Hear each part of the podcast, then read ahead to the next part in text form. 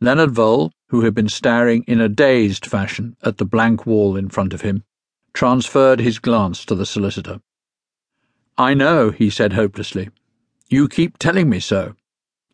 But I can't seem to realize yet that I'm charged with murder. Murder! And such a dastardly crime, too. Mr. Mayherne was practical, not emotional.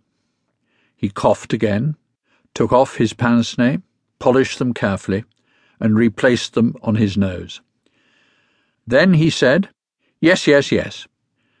Now, my dear Mr. Vole, we're going to make a determined effort to get you off. And we shall succeed. We shall succeed. But I must have all the facts. I must know just how damaging the case against you is likely to be. Then we can fix upon the best line of defence. Still, the young man looked at him in the same dazed, hopeless fashion. To Mr. Mayherne, the case had seemed black enough, and the guilt of the prisoner assured. Now, for the first time, he felt a doubt. You think I'm guilty, said Leonard Vole in a low voice. But by God, I swear I'm not. It looks pretty black against me, I know that. I'm like a man caught in a net the meshes of it all around me, entangling me whichever way I turn. But I didn't do it, Mr. Mayherne. I didn't do it. In such a position, a man was bound to protest his innocence. Mr. Mayherne knew that. Yet, in spite of himself, he was impressed. It might be, after all, that Leonard Vole was innocent. You are right, Mr. Vole, he said gravely. The case does look very black against you. Nevertheless, I accept your assurance. Now let us get to facts. I want you to tell me, in your own words, exactly how you came to make the acquaintance of Miss Emily French.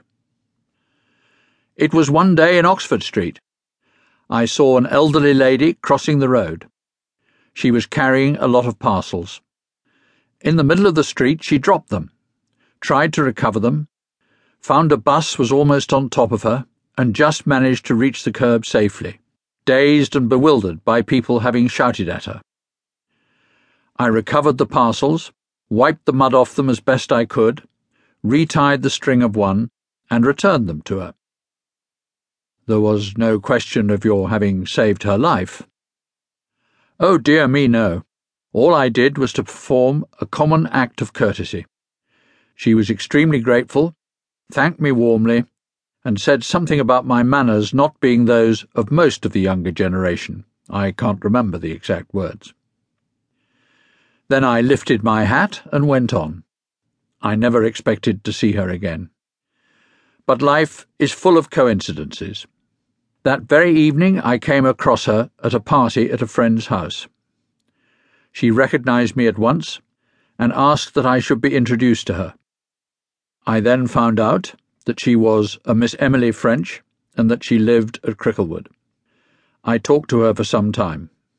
She was, I imagine, an old lady who took sudden violent fancies to people.